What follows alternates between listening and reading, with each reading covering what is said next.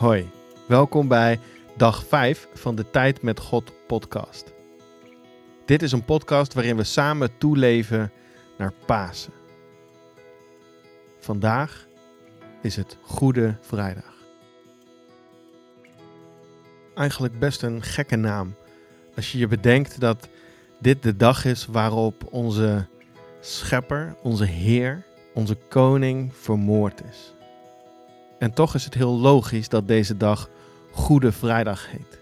waarom dat zo is, dat ontdekken we later in deze podcast.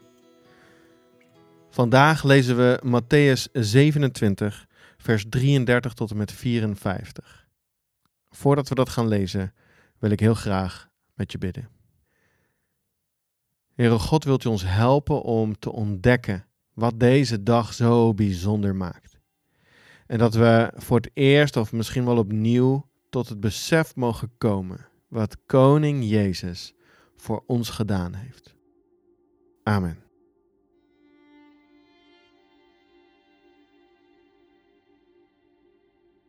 Ze kwamen bij de plek die Golgotha heet. Dat betekent schedelplaats.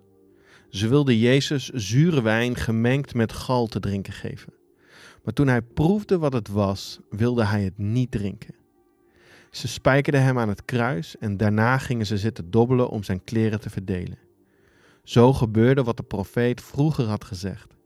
Ze hebben mijn kleren onder elkaar verdeeld, ze hebben erom gelood. Ze bleven daar zitten om hem te bewaken. Boven zijn hoofd hingen ze een bord waarop stond waarom hij de doodstraf had gekregen. Er stond op: Jezus, de koning van de Joden. Naast hem werden twee moordenaars gekruisigd, de een links en de ander rechts van hem. De mensen die voorbij kwamen scholden hem uit. Ze schudden spottend hun hoofd en zeiden: hey, jij die de tempel afbreekt en in drie dagen weer opbouwt, red jezelf als je de zoon van God bent. Kom eens van dat kruis af. De leiders van de priesters, de wetgeleerden en de leiders van het volk en de fariseërs zeiden hetzelfde. Ze zeiden ook: andere mensen heeft hij gered, maar zichzelf redden kan hij niet. Hij is toch de koning van Israël? Laat hij dan van het kruis afkomen, dan zullen we in hem geloven. Hij vertrouwt toch zo op God? Laat God hem dan nu redden als hij echt van hem houdt? Want hij heeft toch gezegd dat hij Gods zoon is? Ook de moordenaars die tegelijk met hem waren gekruisigd, zeiden zulke dingen tegen hem. Om ongeveer twaalf uur werd het helemaal donker in het hele land. Dat duurde tot ongeveer drie uur s middags. Toen riep Jezus luid: Eli, Eli, lama sabachthani. Dat betekent: Mijn God, mijn God, waarom heeft u mij verlaten? Een paar mensen die erbij stonden zeiden: Hoor, hij roept Elia. Een van de mensen liep naar Jezus toe. Hij doopte een spons in zure wijn, stak die op een stok en gaf hem te drinken. Maar anderen zeiden: Niet doen, laten we eens kijken of Elia hem komt redden. Maar Jezus gaf een luide schreeuw en stierf. Op dat moment scheurde het gordijn in de tempel van boven naar beneden in tweeën. De aarde beefde en de rotsen scheurden, de graven gingen open en veel gestorven gelovigen werden weer levend. Ze kwamen uit de graven en nadat Jezus uit de dood was opgestaan, gingen ze naar de heilige stad Jeruzalem. Heel veel mensen hebben hen gezien. De legerhoofdman en de soldaten die Jezus bewaakten, zagen de aardbeving en wat er allemaal gebeurde. Ze werden doodsbang en zeiden: Ja, dit was echt Gods zoon. Een paar dagen geleden hebben we gelezen dat Jezus in de tuin van Gethsemane zat en dat hij doodsbang was. En Jezus was doodsbang voor dit moment. Niet voor de marteling die eraan vooraf zou gaan. Ook niet voor de pijn die hij zou moeten gaan doorstaan. Ja, misschien ook wel, maar veel meer nog. Was het om dit moment. Eli, Eli, lama sabachthani. Dat betekent, mijn God, mijn God, waarom heeft u mij verlaten? Jezus die altijd verbonden is geweest met de Vader. Nog voordat de wereld gemaakt was. Toen was Jezus al verbonden met de Vader. En hier lijkt die verbondenheid ineens verbroken te zijn. Jezus hangt aan het kruis en heeft het gevoel dat zijn vader hem heeft losgelaten, de rug toegekeerd. En dat is omdat Jezus op dat moment, dat specifieke moment, die drie uur durende duisternis, tot het moment dat Jezus uiteindelijk een laatste schreeuw geeft. Dat is het moment waarop al die zonde over Jezus wordt uitgestort. En daar hangt Jezus letterlijk tussen hemel en aarde. De aarde bespot hem. De hemel heeft hem verlaten. Mijn God, mijn God, waarom heeft u mij verlaten? Gelukkig ontdekken we in dit Bijbelgedeelte ook waarom Jezus dit gedaan heeft. En ik vind vers 51 misschien wel het meest krachtige vers in de hele Bijbel. Op dat moment scheurde het gordijn in de tempel van boven naar beneden in tweeën. Om dit vers goed te begrijpen is het nodig om te snappen waar dat gordijn in de tempel precies hing. Er hingen meerdere gordijnen in de tempel, maar maar het gordijn dat hier bedoeld wordt, dat is de scheiding tussen het heilige en het allerheiligste. De tempel heeft allerlei verschillende ruimtes en gebieden, maar de allerbelangrijkste plek in de tempel, dat is het allerheiligste. Dat is de plek waar de ark van het verbond staat, waar de twee stenen liggen, waar God de tien geboden opgeschreven heeft en het Allerheiligste werd gezien als de plek waar God zelf woont. Daar mocht je niet zomaar naar binnen lopen. Eén keer per jaar mocht daar één iemand naar binnen. En dat was een priester die daarvoor uitgeloot was. Hij deed dit op de grote verzoendag. Voordat hij naar binnen ging, moest hij ervoor zorgen dat hij helemaal heilig was. Dus er moest een bepaald offer gebracht worden en daarmee moesten al zijn zonden vergeven zijn.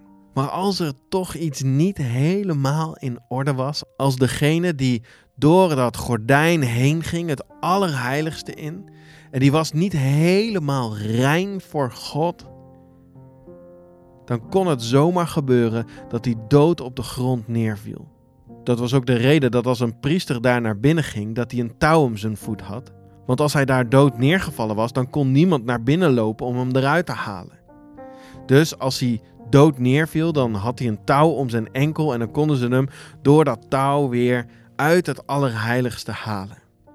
Dat klinkt misschien als een grappig of gek verhaaltje, maar dat zegt tegelijkertijd iets over de grootheid en de heiligheid van God en hoe het onmogelijk is voor Hem om in de buurt van zonde te zijn.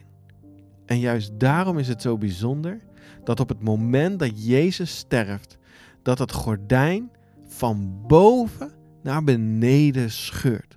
Alsof God zelf vanuit de hemel dat gordijn vastpakt en hem in twee stukken scheurt, omdat hij daarmee tegen de mensen wil zeggen: zonde is geen issue meer als je bij mij wil komen.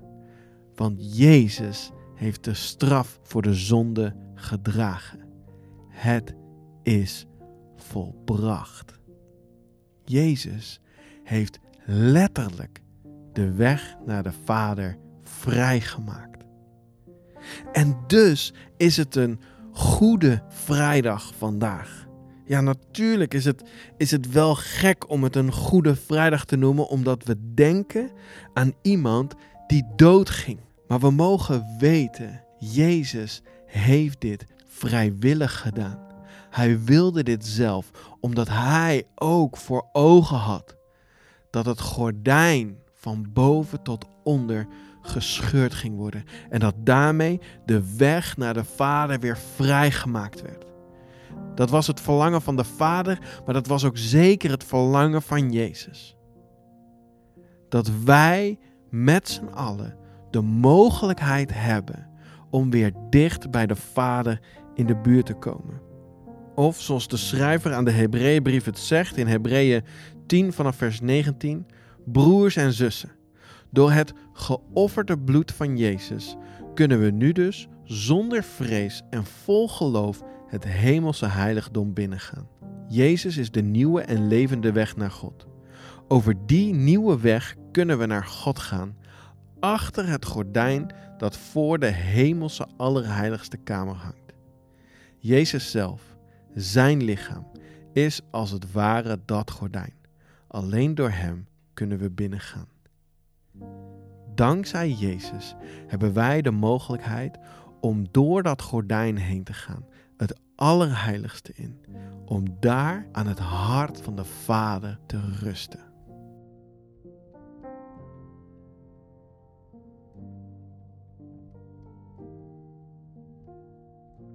Koning Jezus, u hing daar helemaal alleen tussen hemel en aarde. Op aarde wilde niemand meer iets van u weten. En in de hemel leek het alsof de Vader zijn rug naar u toe had gekeerd. Wat een eenzaam moment moet dat geweest zijn. Maar wat een wonder dat u ervoor gekozen heeft om die weg wel te gaan. Met elk moment de vrijheid om een legermacht aan engelen naar u toe te laten komen. Maar zelfs op het moment dat u zo uitgescholden werd, dat er zo met u gespot werd. Zelfs toen heeft u de verleiding kunnen weerstaan om engelen te roepen. Wat een wonder. Dank u wel. Amen. Wat zou je zelf graag nog tegen Jezus willen zeggen?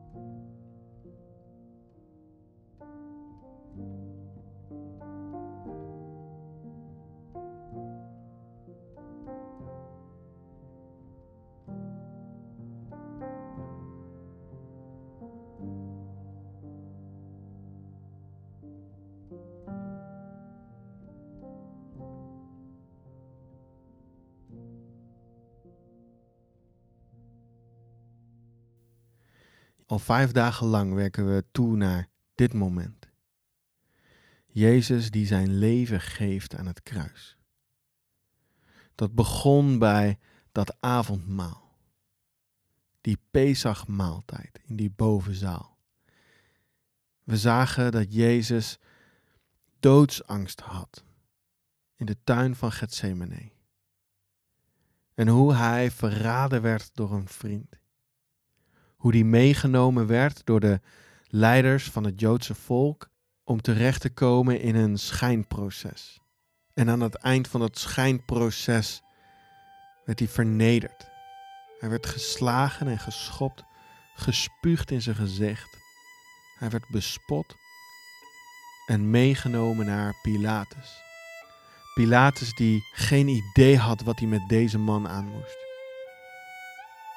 maar niet het lef had om de menigte te weerstaan. En daarom er maar aan toegaf en Jezus aan hun uitleverde. Ze mochten hem kruisigen als ze dat zo graag wilden. Jezus werd gegezeld. Hij kreeg een rode mantel, een rieten stok en een doornenkroon. Ze maakten zijn koningschap belachelijk. En hij liep naar Golgotha. En aangekomen op Golgotha werd hij vastgespijkerd op een kruis. Hij werd omhoog gehesen. En daar aan dat kruis hing hij weerloos. Met open armen. Maar zo eenzaam. Om uiteindelijk door uitputting te sterven. Langs de Via Dolorosa in Jeruzalem die dag verdrongen zich de mensen in de straat. Daar staarden ze hem na, de man die sterven moest langste via dolorosa, heel die lange lijdensweg, ging de Christus, onze koning, als een lam. Maar omdat hij van ons hield met heel zijn hart, is hij.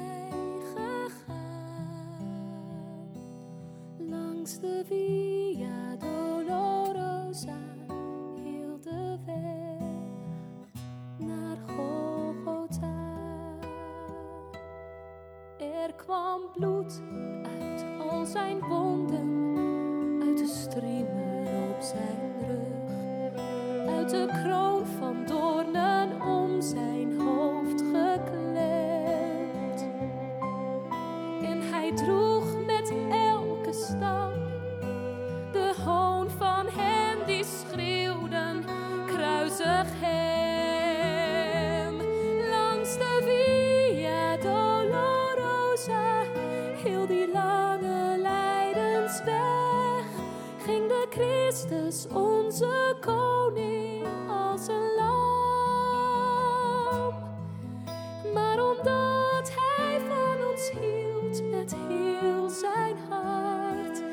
is hij gegaan langs de Via Dolorosa, hield de weg naar Golgotha. Zijn kruis werd een troon, zijn bloed was ons.